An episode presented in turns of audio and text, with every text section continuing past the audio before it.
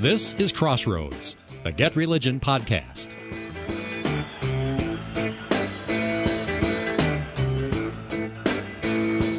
It's not unusual to see evangelicals make the front page of the New York Times. It's not unusual to see masculinity mentioned on the front page of the New York Times. Or even, for that matter, fitness or the state of Texas. Well, this one has all of it together. It's a New York Times story about a men's ministry called Fitness, Fellowship, and Faith in the headline for suburban Texas men, a workout craze with a side of faith. Greetings and welcome to Crossroads with Terry Mattingly. I'm Todd Wilken. Thanks for tuning us in. Terry is Senior Fellow at the Overby Center for Southern Journalism and Politics at the University of Mississippi. He's author of the weekly On Religion column for the Universal Syndicate and the book Pop Goes Religion, and he's founder and editor of Get Religion. Terry, welcome back. Glad to be here. So, how does this kind of loosely knit but rather popular men's ministry make it to the front page of the New York Times? Well, it, I think there's a lot of very interesting news subjects that are looming in the background behind this.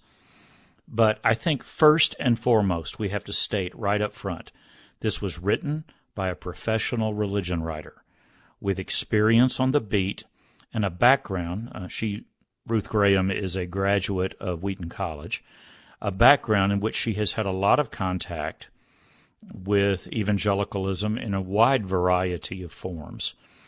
And I think it's very clear that this was a subject that was intriguing to her.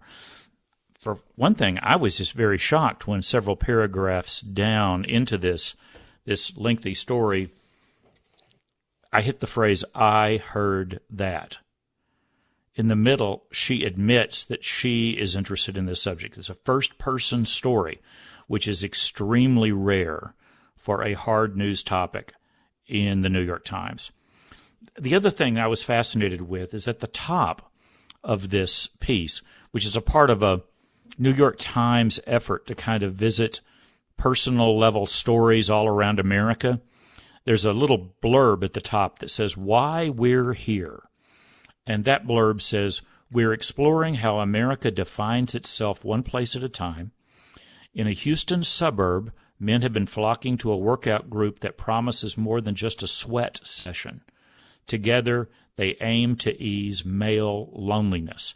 Now, the word loneliness is key. Among the many people that promoted this piece on Twitter was Brad Wilcox of the Institute for Family Studies. And what's kind of lurking in the background of this piece is mountains of data about what's happened to men, and particularly young men, in the last couple of decades with our increasingly digital culture. And in a second, we can talk about some of the subjects that I actually were surprised didn't end up in this story. But there's this reporter, Ruth Graham, with her background on the beat. It's very clear that she knows there are hard news subjects looming behind what she has written, which is a very personal level piece about some men getting together to do guy stuff. So, what other subjects are you talking about that are there that make it front page New York Times worthy? Well, let's say in recent years, we've had a lot of national coverage of some valid issues that need to be discussed. Loneliness is one thing. Now, when you take that over into the world of young women and young females, adults, the words are normally more like anxiety. We've heard about the transgender situation. We've heard about not just loneliness, but severe levels of depression, etc. Now, when you deal with that in the area of men, things tend to go into kind of the world of blue collar American men, men who are underemployed. They don't have the industry potential that they used to have. They're having trouble making as much money doing guy work, you know, that they used to be able to do. So I get the sense that with the suburban location of this, that most of that isn't at play. I don't know how many men in this group are wrestling, for example, with opioids, something that Vance's book the elegy book that was written by the now senator candidate uh, Vance, J.D. Vance. I think all of that's looming in the background, but the way it's described in this particular piece is primarily people living in suburbs, in homes that are miles separated by streets from other guys. They're having to work long hours. They're wondering about whether they have any time for their families. And in the middle of all this, they don't have any friends. And simply stated, we live in an age in which loneliness and a lack of friendship has become a crisis for many American men. And so that's one of many subjects that kind of loom behind this. I was frankly surprised, and I don't know whether to praise the story for this or question this.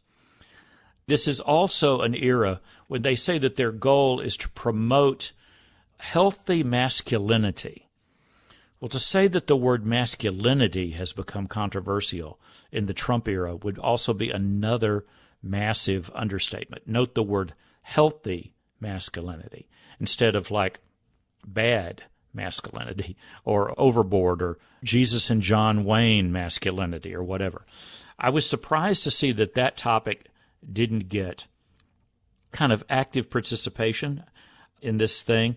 I was surprised that the story didn't mention the history that has come before in this area, like Promise Keepers, you know, which put a million men or so on the DC Mall a generation ago of an event I happened to cover.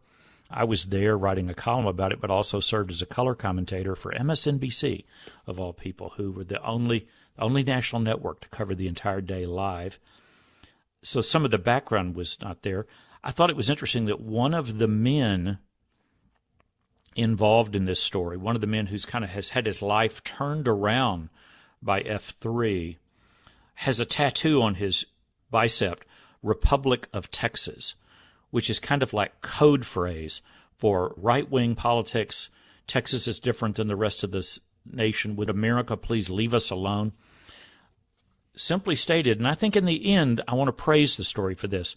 It simply made the decision to not go political. When you look at the photos, and this is a, a piece that has did you look through the photos? There's about like 10 of them. Yeah, I did. Yeah. Another thing I noticed about the photos, did you notice that this group is quite strikingly interracial? Sure. And what that says is another valid and interesting story where some might look at this and go, aha, masculinity, Christian nationalism, white supremacy, even, whatever.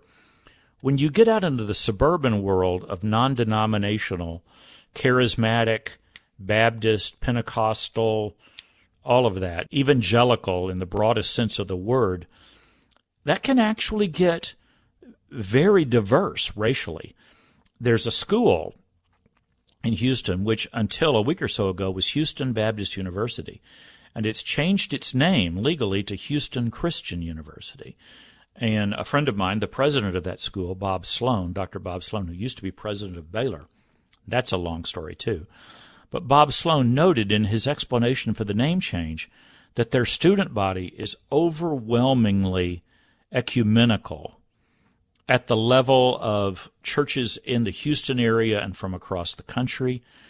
And he stressed that this doesn't mean we're no longer a conservative Christian university, that we're going to change how we view the Bible, how we change whatever.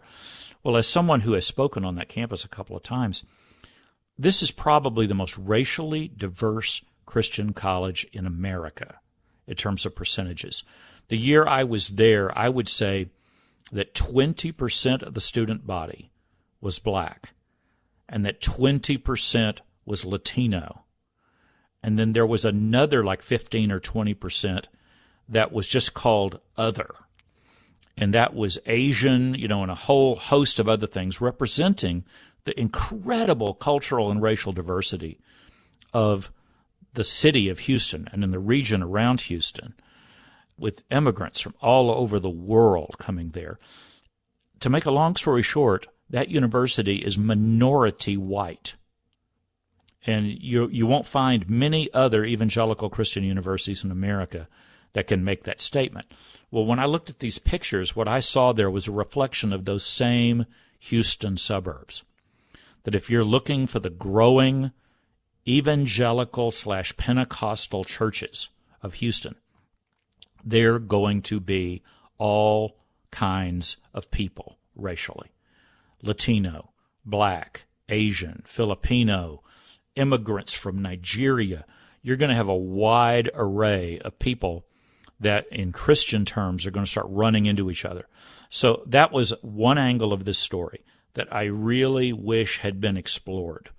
Because I think the typical New York Times reader would not read this story, and unless they pay attention to the photos, they're not going to say, wow, this isn't a bunch of white guys in the suburbs hanging out after their right wing church meets.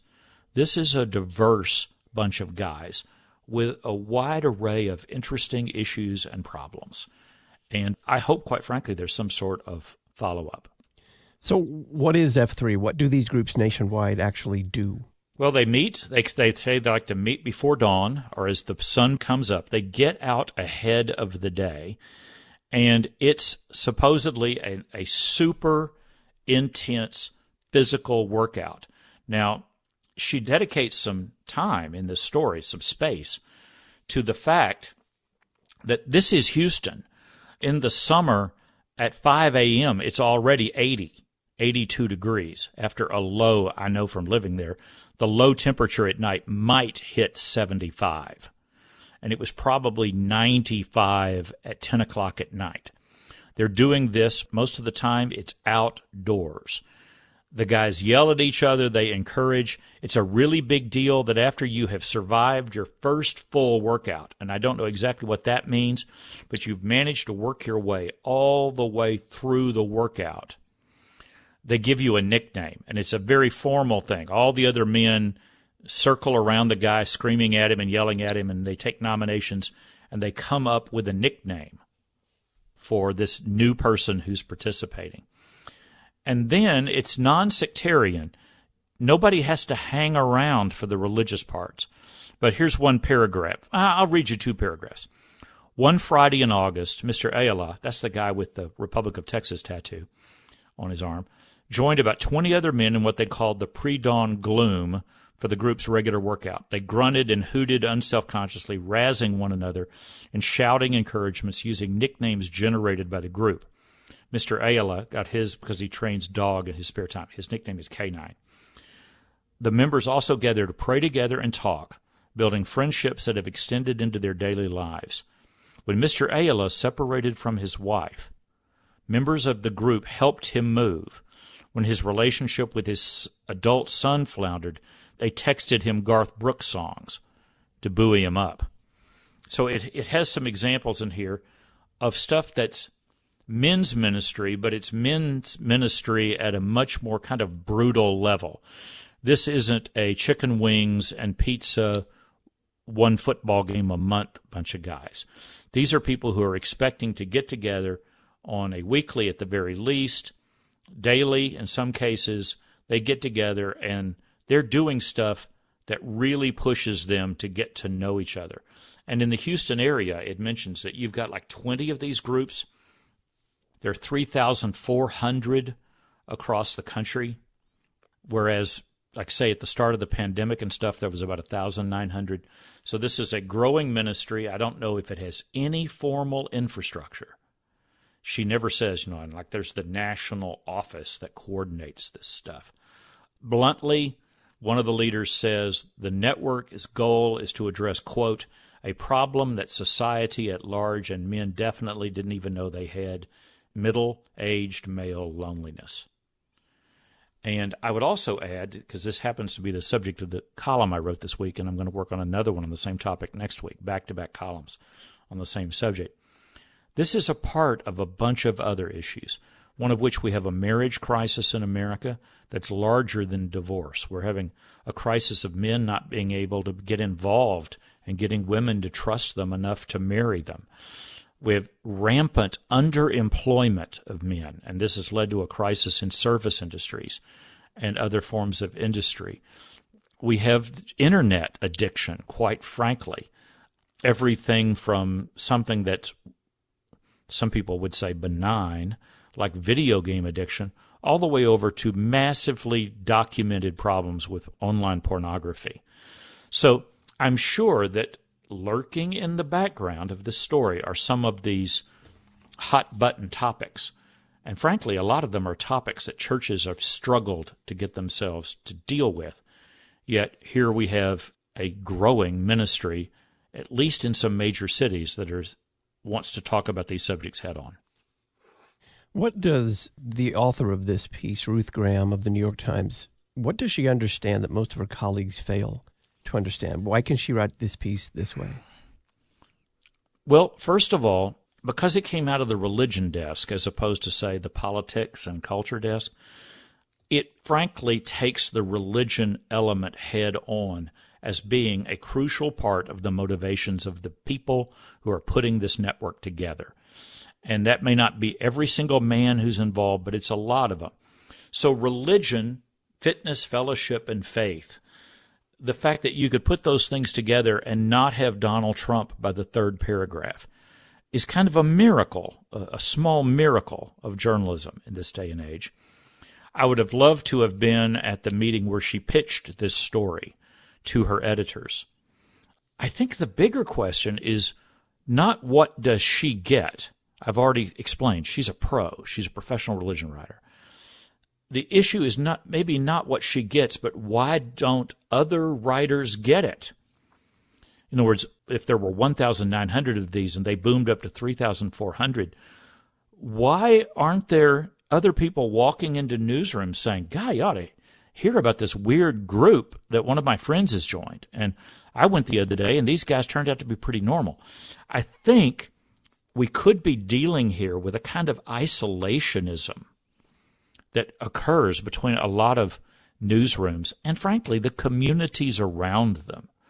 A lot of American newspapers will tell you everything you want to know about new restaurants and nightlife and what's going on at the art galleries and what the latest protest march in downtown is.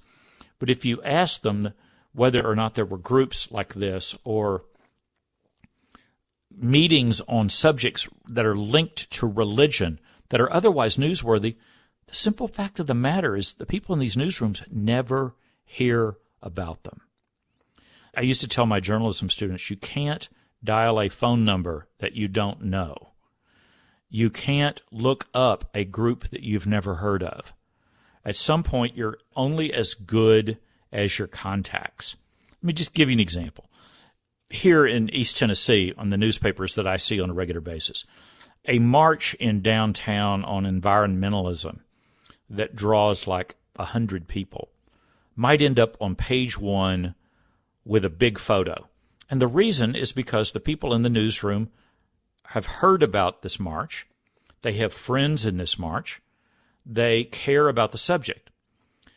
One time they had one of those photos, and I was looking around. I went, I wonder if anybody knew that this weekend in the same city there was a meeting at a local evangelical church where more than a thousand people met to discuss what they could do at the practical level to help women coming through our city that are caught up in human trafficking. Like a thousand, maybe 2,000 people in the area involved in that meeting. So why didn't it get coverage? Well, some people say, oh, they're biased against religion. They don't want to cover a positive story like that. No, it, it could be the fact that they never heard about it. And they've lost contact with the churches so long ago that nobody in the churches even thought they could call the paper up and tell them about it. Maybe people in the churches have stopped reading the newspaper. So I bring that up to say that, again, this is a plug for why you need skilled, experienced religion writers, people who are willing to build contact networks where they hear about this kind of stuff. And these are exactly the kinds of stories that, frankly, a lot of Americans would like to know more about. So you talked about follow up on these sub themes, male loneliness. The, yeah. the, the theme here, she she actually manages to get through a discussion of masculinity without reference to how it's a universally bad thing and has destroyed civilization. Right. So she doesn't treat it as a foregone ill. She kind of lets the the people she's talking to tell that story. How right. should that be followed up on? Well, I think I would follow up with some of the churches in the area and see how the breakdown in family formation and family life, how that's affecting kind of the future of churches and religious institutions in the city. In other words, are there churches that wanted to be involved in this and they're not? Are there churches that were asked to be and they chose not to? I guess I would follow up slightly at the institutional level. But the other thing that I mentioned that I really think deserves some follow up is the fact that this seems to be a quite diverse network. I think it would be interesting to um, find out if there are African American churches and Latino churches, which you can imagine what the numbers for those two groups in greater Houston would be. Whether they're involved, and you're not doing that to say you're not looking for closet racism in this group.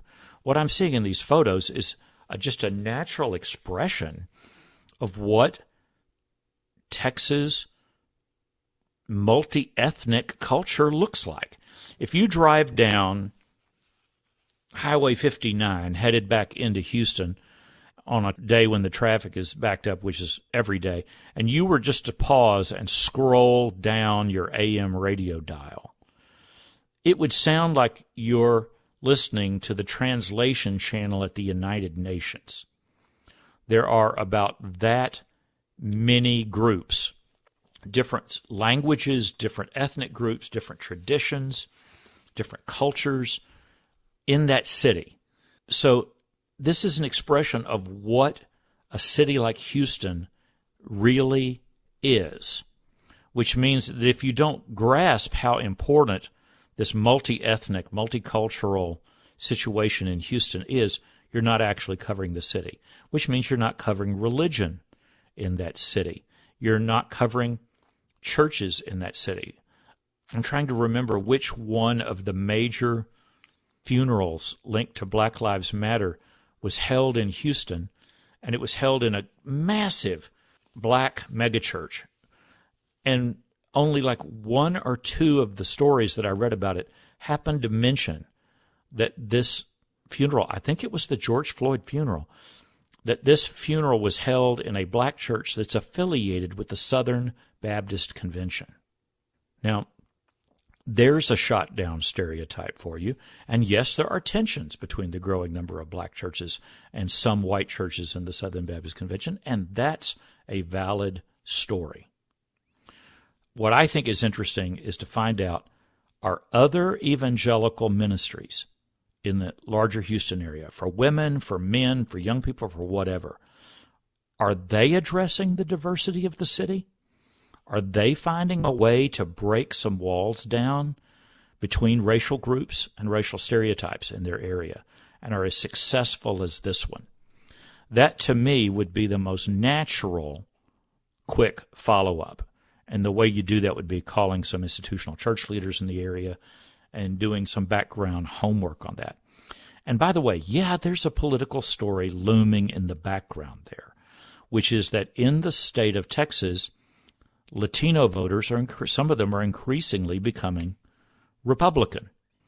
That's a question that you could have asked in this story, but I'm glad she didn't.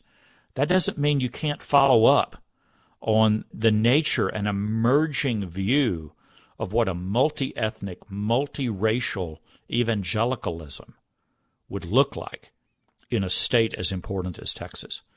That's a good hook for a follow up. And I hope they do it. And man, I hope the religion desk is involved and that that story isn't turned over to the political desk who would either twist the religion or ignore the religion. But I must say that this does not fit the accepted narrative about Texas, yeah. about race, and about evangelicalism. It, it this doesn't. flies in the face of all three of those dominant narratives that populate most media. Yeah, which means, once again, that you had a reporter with the eyes to see the story and a willingness to sit down and listen to these men and write about their lives, allowing them in some crucial places to tell their story in their own words. And that's just basic journalism. But in this day and age, a lot of our elite publications, and you don't get more elite than the New York Times. It's the most, I think, the most important newsroom in the world, along with, say, let's say BBC for large parts of the global scene. These are the stories that aren't getting told. And it looks like someone at the Times knows they need to be because it mentions that this is a part of a series, you know, that's an attempt to look at how America defines itself. What's the implication there? This is how America defines itself as opposed to how the New York Times has been defining it. Isn't that kind of implied by that statement? We're exploring how America defines itself one place at a time. Well, if you're going to do that, the religion desk better be involved. And you can also get some fun stories out of the sports page and some other stuff. I remember years ago, gosh, decades ago now, the New York Times had a reporter in their Atlanta bureau who had a real eye for the South and did some symbolic stories. For example, he went to the National Iced Tea competition. Who could make the best iced tea? Now, if you've ever lived in the South, you know that iced tea is like a religion, right up there with barbecue. And he was writing about a piece of the old South that is surviving even as the South modernizes. An even more emotional story that reminded me of this one was he wrote a story about the fading of the tradition in Texas and the South, the Bible Belt, and maybe the Midwest. That when a funeral cortege goes by, when a bunch of cars go by following a hearse, everyone pulls off the road to the side and lets it go by. And a lot of people will get out of their cars and put their hands over their heart as the hearse goes by or as the rest of the cars go by. And he used this as a vehicle for writing about the changing American South and how blessed be the ties that bind. What are the ties that still hang on? What Ruth Graham has given us here is we live in America where the ties that bind are breaking. But in extended families, in networks, people are cut off from each other. They're stuck at computer screens all day long. Even the, the places where they used to work as mechanics and everything else, a lot of them are going away. What kinds of groups want to attempt to build new ties? That's an important subject, and that's what a professional religion writer managed to get into the paper. Terry Mattingly is Senior Fellow at the Overby Center for Southern Journalism and Politics at the University of Mississippi. He's author of the weekly On Religion column for the Universal Syndicate in the book Pop Goes Religion, and he's founder and editor of Get Religion. Terry, thanks. Glad to be here. I'm Todd Wilken. I'll talk with you next week. Thanks for listening to Crossroads with Terry Mattingly. Crossroads is a production of Get Religion, part of the First Amendment projects at the Overby Center at the University of Mississippi. If you appreciate this podcast, please make a secure online tax deductible donation at getreligion.org.